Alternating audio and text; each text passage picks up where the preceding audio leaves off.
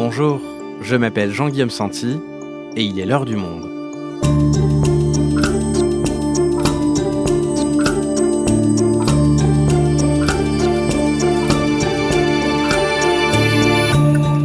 Aujourd'hui, que verrons-nous à la rentrée prochaine sur Netflix? Une énième saison d'une série populaire mais qui aurait dû s'arrêter il y a deux ans ou une série d'auteurs plus audacieuse En mai dernier, quelques semaines seulement après la sortie de la première saison de Drôle, une série humoristique française qui a connu un grand succès critique, Netflix a décidé d'annuler la saison 2 alors que la plateforme de streaming avait longtemps réussi à allier contenu grand public et programmes plus exigeants, l'heure est aux économies et d'autres chaînes et plateformes lui emboîtent le pas. Est-ce le retour vers une forme de conservatisme, d'absence de prise de risque On en parle avec Audrey Fournier, journaliste au Monde et spécialiste des séries. Les plateformes Paradis perdu de la création originale, un épisode produit par Esther Michon, réalisation Amandine Robillard.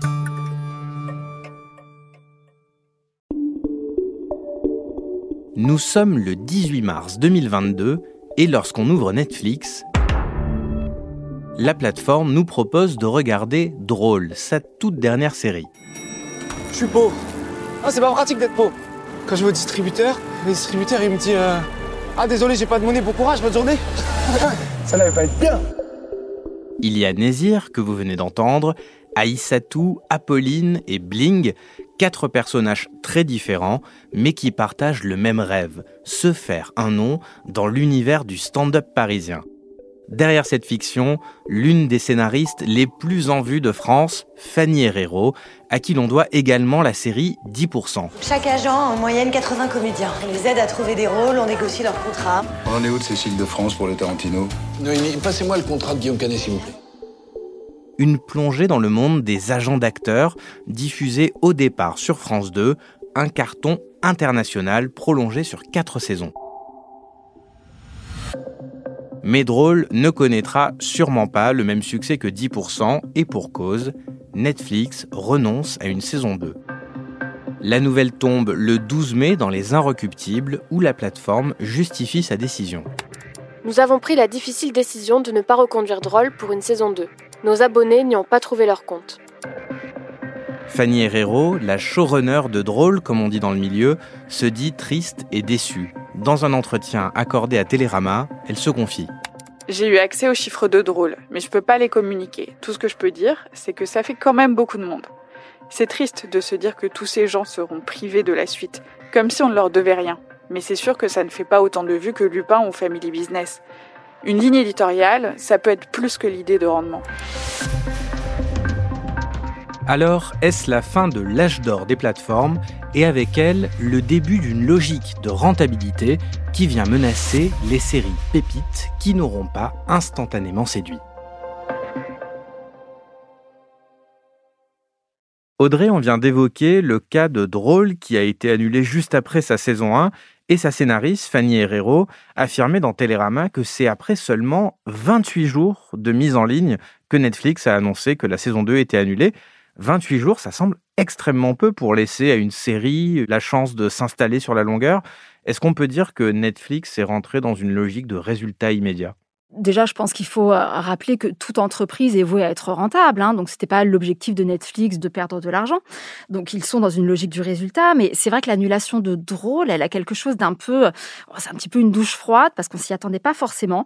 Et surtout, euh, bah, parce qu'elle a été annulée très rapidement. Hein, 28 jours, c'est vrai que ça nous paraît court, mais 28 jours, c'est la durée qu'utilise Netflix pour établir ses propres classements, qui sont des classements tout à fait publics, hein, qu'on peut consulter en ligne. Ils ont un site euh, dédié pour ça. Mais c'est vrai que Drôle, bah, c'est une série qui a pas forcément coûté très cher, seulement six épisodes, pas vraiment de stars. C'est une série qui a reçu un très bon accueil euh, critique et puis euh, public aussi. Donc euh, il y a quelque chose d'un petit peu étonnant à la voir sèchement annulée. D'autant plus que bah, dans le même temps, euh, Emily Paris est renouvelée pour une troisième saison. On continue à, tabler sur Stranger Things. Alors sans dire que ce sont des séries qui ne sont pas ambitieuses. Hein. Il y a une certaine ambition formelle dans Stranger Things, mais en tout cas, pour l'audace, c'est plutôt du côté de drôle qu'il faut la trouver. Tu parles d'une douche froide pour drôle, ça veut dire que ça contraste avec la réputation que Netflix était forgée comme quoi un espace de création relativement libre? Bah oui, tout à fait. Souvenez-vous de l'âge d'or de Netflix. Hein. C'est un âge d'or qui débute avec House of Cards, donc une très grande série politique avec Kevin Spacey. Dans ce genre de situation, il faut être capable d'agir. Savoir s'acquitter d'un travail ingrat. Si cela est nécessaire. Puis juste après, des objets un peu plus arty, un peu plus hauteur, comme Master of None, hein, Aziz Ansari, dans un objet euh, sériel vraiment très particulier mais très réussi, en 2015. Puis souvenez-vous aussi de Narcos, qui est une série qui est faite avec trois bouts de ficelle, qui a très bien marché, sur la vie euh, et la mort de Pablo Escobar. Il était l'incarnation de la réussite à la colombienne. Et avec l'argent est arrivée la violence. Pareil pour Ozark, un trafic de drogue dans les Appalaches, ça marche très très bien sur Netflix. Ça, a été sorti en, 2017 et puis même Mindhunter, hein, un objet beaucoup plus prestigieux sur les tueurs en série, sorti en 2017 avec David Fincher euh, aux manettes. Donc euh, Netflix c'était pas rien à l'époque. Et par ailleurs, Netflix a eu du flair en récupérant des séries euh, qui végétaient ou avaient été carrément abandonnées ailleurs. Hein. Moi, je pense à La Casa des Papel. Je voudrais te proposer un travail. Un braquage assez unique. Notre cible, c'est quoi? On croit que c'est une production euh, originale Netflix, et pas du tout. C'est un, programme d'une chaîne espagnole que Netflix a récupéré, coproduit, et l'a fait grossir euh, pour devenir le succès que c'est aujourd'hui. Et pareil avec des objets, encore une fois, un tout petit peu plus niche, comme euh, je pense à la série Arrested Development, qui est une série américaine qui avait une fanbase assez importante, mais qui a été arrêtée à la troisième saison, il me semble. Et Netflix a récupéré les droits pour en produire une quatrième euh, saison. Et il y a plusieurs exemples euh, comme ça. Donc non seulement ils avaient cette réputation d'espace de création, mais en plus ils allaient récupérer des séries qui avaient été annulées par des grandes chaînes, et maintenant c'est eux qui annulent les séries. Netflix, pendant cet âge d'or, ils s'étaient aussi construits comme un espace où étaient davantage représentées les communautés LGBTQ, les personnes racisées, beaucoup plus qu'à la télé d'ailleurs. Je ne sais pas si quantitativement ils ont proposé plus de séries axées sur la diversité, mais en tout cas ils les ont bien mises en scène, que ce soit sur les applis, sur les téléphones, sur les tablettes ou même sur les téléviseurs euh, maintenant. On voit des catégories euh, fierté, des catégories au moment de Black Lives Matter, euh, il y a des programmes sur les violences policières qui ont été bien mis en valeur. Donc ils ont joué un rôle très clair, je pense, dans la représentation, dans la visibilité de la diversité. Donc espace de création, diversité et en plus du cinéma d'auteur. Oui, effectivement, ils ont investi aussi le champ des longs métrages assez rapidement et de façon euh, assez prestigieuse, hein, puisque un de leurs premiers longs métrages à être diffusé uniquement sur la plateforme, c'est Okja de Bong Joon-ho, qui est sorti en 2017, très gros succès. Ensuite, il y a eu Roma, un excellent film d'Alfonso Cuarón, un film vraiment d'auteur. Hein. Ça se passe à Mexico dans les années 70 et c'est en noir et blanc, primé aux Oscars. Évidemment, la bombe euh, Irishman, The Irishman, le Scorsese, un film de quasiment 4 heures pour lequel le euh, cinéaste n'avait pas trouvé financement pour le sortir en salle. Et c'est Netflix qui est arrivé, qui a mis de l'argent sur la table avec le succès qu'on sait. Donc c'est un film qui est sorti en 2019. Et puis pareil, après, avec Mank, le film de David Fincher sur le scénariste Mankiewicz. Bref, Netflix est vraiment à ce moment-là sur tous les fronts. Donc pendant ce fameux âge d'or, Netflix a cette capacité à proposer du contenu d'auteur très exigeant, mais aussi en parallèle à produire des séries très populaires. Il y a une bonne alliance et ça marche. Et récemment, il y a eu la pandémie de Covid-19 qui a été une aubaine pour les plateformes, dont Netflix. Oui, tout à fait. La pandémie euh, a été une occasion en or, hein, puisque évidemment, tout ce public captif de son salon pendant plusieurs mois d'affilée, c'était l'occasion de vendre énormément d'abonnements. Alors, il y a une étude qui avait été faite par l'Institut Webedia juste à la sortie du premier confinement, au printemps 2020, euh, qui a montré qu'un foyer français sur quatre avait profité de la période pour s'abonner à au moins un service de euh, SVOD. Et donc, Netflix a profité à plein de ce boom des abonnements, sauf qu'il y a un petit trublion qui est arrivé quand même en avril 2020 euh, sur le marché qui s'appelle Disney+. Et là, qui est venu augmenter très très fortement la concurrence, mais malgré tout, Netflix en a bien profité. L'année 2020 et l'année 2021, ça a été des moments extrêmement lucratifs pour Netflix. L'année dernière, c'est l'année de Squid Game. 1, 2, 3, soleil Comme le jeu auquel on jouait quand on était gamin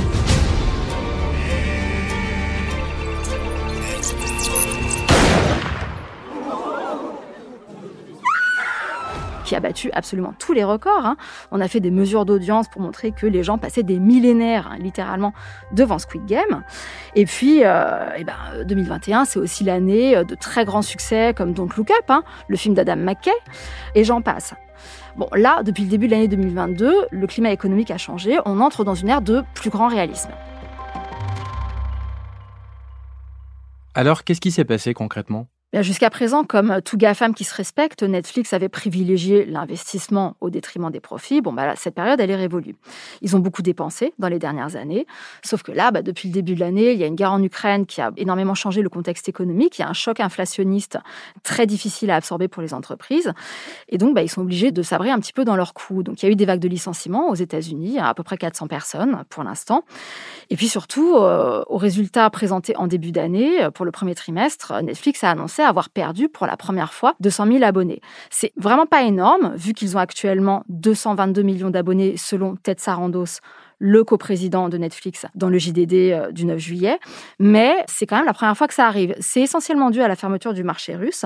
Mais plus grave, Netflix s'attend quand même à perdre 2 millions d'abonnés d'ici la fin de l'année. C'est pas rien. Oui, d'autant que ces entreprises, elles se fondent sur euh, une croissance continue du nombre d'abonnés. Et là, symboliquement, ça s'arrête. Alors comment ça se fait qu'ils n'arrivent plus à augmenter leur base d'abonnés? On peut dire que le marché, euh, à défaut d'être saturé aux États-Unis et en Europe, en tout cas, il commence à arriver à maturité.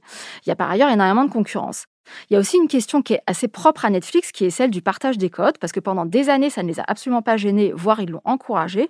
Mais là, ils se sont rendus compte, et ça c'est de notoriété publique, hein, ils le disent, c'est qu'il y a à peu près 100 millions de foyers dans le monde qui regardent Netflix sans payer. C'est un manque à gagner absolument énorme. Et puis, il y a des marchés qui ne s'ouvrent pas. La Chine, pour l'instant, c'est un, territoire euh, interdit pour Netflix.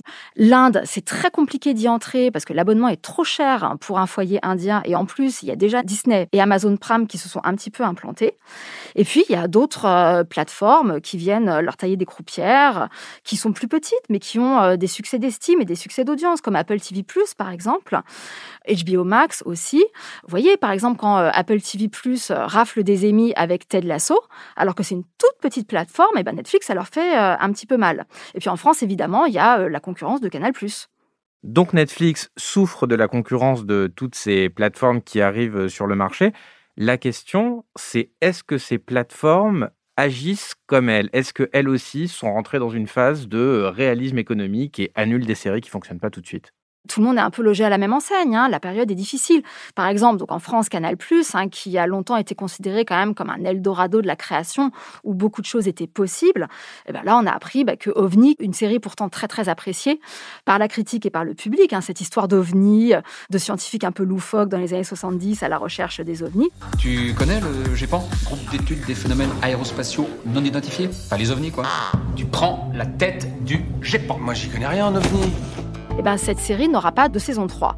Et on a du mal à comprendre pourquoi. C'est-à-dire que si OVNI et le flambeau ne peuvent pas coexister sur Canal+, c'est vraiment dommage. Si on commence à nous dire c'est Squid Game ou rien, ou c'est le flambeau ou rien, pour la création, ça pose problème. Un autre exemple, c'est celui de la plateforme HBO Max. Donc HBO, vraiment un producteur historique de séries extrêmement prestigieuse. Avec cette plateforme HBO Max, euh, pour l'instant, on n'a pas de date de lancement euh, en France. Il y a des séries qui sont en, production, mais la plateforme vient d'ores et déjà d'annoncer qu'elle ne mettait plus en route d'autres projets en Europe, sauf en Espagne, parce que les programmes euh, hispanophone s'exporte très bien, et sauf en France évidemment parce qu'elle a des obligations réglementaires. Donc là encore, une douche froide de la part d'une plateforme dont on attend euh, énormément d'ambition. Donc beaucoup de plateformes s'alignent un petit peu sur ce modèle de rentabilité immédiate de Netflix. Alors ma question c'est, est-ce qu'il existe à l'inverse des plateformes qui parient encore sur la création originale, qui prennent des risques, qui laissent les séries s'installer? Oui, mais ce sont des plateformes qui ont beaucoup d'argent. Il y a une espèce de prime aux plus anciens. Par exemple, Disney ⁇ qui a un catalogue absolument énorme, qui a un monopole, ce sont les propriétaires de la plateforme Hulu, qui fait par exemple The Handmaid's Tale, qui est une excellente série aussi. Bah, Disney peut se permettre de prendre des risques. Alors pour l'instant, en France, ça se voit pas beaucoup parce qu'ils ont encore produit peu de séries, mais euh, moi je pense quand même à, à la série Ousekine. L'audience est ouverte. Ça va être éprouvant, on le sait. C'est pas le moment de vous décourager. Une très bonne série euh, d'Antoine Chevrolier qui euh, revient en quatre parties sur euh, la mort de cet étudiant Malik Ousekine dans les années 80 dans un contexte de manifestation. C'est une série très ambitieuse et très réussie. La vérité, c'est qu'il y a des gens qui nous en veulent d'oser réclamer justice. ils veulent tout faire pour nous en empêcher. On doit rester unis. Et puis, il y a pour moi la, meilleure plateforme, c'est Apple TV, hein, pour l'instant, qui avec le Morning Show, avec Ted Lasso, For All Mankind, Blackbird, qui vient de commencer à être diffusé, qui fait des paris audacieux et qui ne risque pas grand-chose parce qu'ils ont très très peu d'abonnés. Leur cœur de métier, ce n'est pas ça. Ils fabriquent des iPhones, des MacBooks, donc ils peuvent se permettre de perdre de l'argent. Il n'y a absolument aucun problème. Et Audrey, dans tout ce paysage-là, on a un acteur peut-être très spécifiquement français dont on n'a pas encore parlé, ce sont les acteurs de services publics, comme par exemple la plateforme France TV Slash. Alors où est-ce qu'ils se situent là-dedans? Eh bien, eux, ils font le pari de, euh, de la création encore, et c'est une bonne chose. Mais d'ailleurs, c'est pour ça qu'ils existent. Hein. Si le service public ne remplit plus ce rôle, à ce moment-là, où est-ce qu'on va? Et effectivement, on commence à avoir des productions très très solides. Moi, je pense à Parlement, qui est une série qui a été euh, initialement diffusée sur France TV slash, donc une sous-division de France TV, une catégorie plutôt réservée à un public jeune. Parlement, c'est cette série très drôle qui met en scène un, jeune attaché parlementaire euh, confronté à la bureaucratie européenne la plus absurde. C'est un grand bâtiment en forme de caprice des dieux, vu du dessus Ah oui, non, mais je viens d'un même le sol là. Le boulot de ton député. C'est très réussi et c'est tellement réussi que ça a très bien marché. La saison 2 vient d'être diffusée et maintenant la série est diffusée en linéaire, vraiment en prime time, je crois, sur France 5. France TV Slash, c'est aussi la plateforme sur laquelle on peut voir en ce moment Drag Race, qui est l'adaptation euh, française de RuPaul's Drag Race, un programme Netflix de télé-réalité qui euh, met en scène euh, un concours de drag queen. On peut dire que pour le service public, c'est un choix assez audacieux en termes d'image. Hein. Et puis, bah, il y a toujours le petit phénomène Arte qui s'en sort très très bien, notamment avec En Thérapie. Donc pour eux, l'enjeu, c'est plutôt de dupliquer ce succès-là. Audrey, maintenant, j'aimerais qu'on parle un peu des fans, parce que cette frilosité de Netflix et d'autres plateformes à faire durer des séries qui ne marchent pas dès le début, eh bien, ça produit beaucoup de commentaires de déception sur les réseaux sociaux, comme par exemple à l'arrêt de Drôle. Je viens de finir la série Drôle sur Netflix. Incroyable. Franchement dégoûté qu'il n'y ait pas de saison 2. Elle était parfaite. Moi, c'est Netflix que je vais annuler. Ce genre de décision confirme que c'est le bon moment pour résilier mon abonnement. Dites les gens, on fait un crowdfunding pour la saison 2 Ça coûte combien? On peut se passer de Netflix, non? Est-ce que pour les plateformes, il n'y a pas quand même un risque, à force de tout annuler, que des communautés de fans se désabonnent, déçus? Non, pas vraiment, en tout cas pas à ce stade. Et cette histoire, c'est un peu l'histoire de l'arroseur arrosé. C'est-à-dire que quand les plateformes ont débarqué, notamment Netflix, on s'est dit, eh ben, c'est génial, parce que même si un abonné voit une mauvaise série, une série qui lui plaît pas, eh ben, il va pas se désabonner. Et donc, ça va donner la possibilité à la plateforme de poursuivre des projets un peu plus difficiles, un peu plus compliqués, et, ce sera pas grave. Et en fait, on se rend compte bah, que c'est l'inverse qui se produit, hein, parce que le contexte économique est en train de se resserrer. Mais c'est vrai que tant que euh, bah, il y a des gens pour payer pour voir euh, Squid Games, Emily in Paris, etc. Et ben Netflix n'a absolument euh, aucune raison de s'inquiéter. Leur intérêt, c'est vraiment de conserver cette tranche d'abonnés qui a, disons, entre 30 et 40 ans, hein, autour de ces âges-là, qui est la tranche des abonnés qui payent et qui payent le prix fort pour regarder la plateforme. Et alors, dernière question, Audrey, comment réagit la communauté des scénaristes, des producteurs face à ce tournant qu'on pourrait qualifier de, conservateur des plateformes et à qui ils vendent leur série télé bah, La période pour eux, c'est une période un peu de désarroi. Hein. On les sent un petit peu désemparés de ce que je peux entendre autour de moi. On leur avait dit que les séries, c'était l'avenir. Donc, euh, il y a beaucoup de projets en cours. Ils vont d'un guichet à un autre. Euh, et auparavant, l'espace était très ouvert. Hein. Il y avait beaucoup d'acteurs sur le marché. Et puis, bah, on se rend compte qu'aujourd'hui, c'est un petit peu plus difficile de faire aboutir les choses. Et puis par ailleurs, c'est compliqué pour eux de s'exprimer. Hein. J'ai parlé à quelques-uns, mais beaucoup ne veulent pas sortir de l'anonymat bah, parce qu'ils sont tous soit en écriture avec euh, une plateforme, soit en négociation avec une autre. Ils ne veulent pas se faire crier dans le milieu, ce qui est complètement euh, compréhensible. Et d'ailleurs, pour préparer cette émission, je suis tombée sur un article du site internet américain Vulture, dans lequel une dizaine de showrunners en affaires ou qui avaient été en affaires avec une plateforme sur des séries et ils témoignent tous de façon anonyme. Et ce qui est frappant, c'est qu'ils sont euh, tous unanimes pour dire qu'il y a une opacité totale sur les chiffres et sur les audiences. Ils ne savent pas pourquoi ils sont renouvelés, ils ne savent pas pourquoi ils sont annulés, ils ne savent pas à quel niveau leur série fonctionne, ils ne savent pas euh, quel est euh, l'état de la concurrence. Bref, il y a une espèce de prime au non-dit dans ce milieu-là. Ça devient très compliqué pour eux de travailler sur ces bases-là. Moi, ce que je sens, c'est qu'il y a quand même une course à la nouveauté permanente. Pour attirer de nouveaux abonnements, il faut proposer des choses nouvelles de façon frénétique. Par conséquent, le format mini-série est en train un peu d'envahir tout. Mais du coup, des séries qui prennent plus de temps à s'installer dans la durée, à trouver leur public, ne sont plus possibles. Une série comme The Wire, une série comme Seinfeld, sont des séries qui ont fait très peu d'audience, en tout cas dans leur première saison, ne pourraient plus exister aujourd'hui. Merci Audrey. Merci Jean-Guillaume.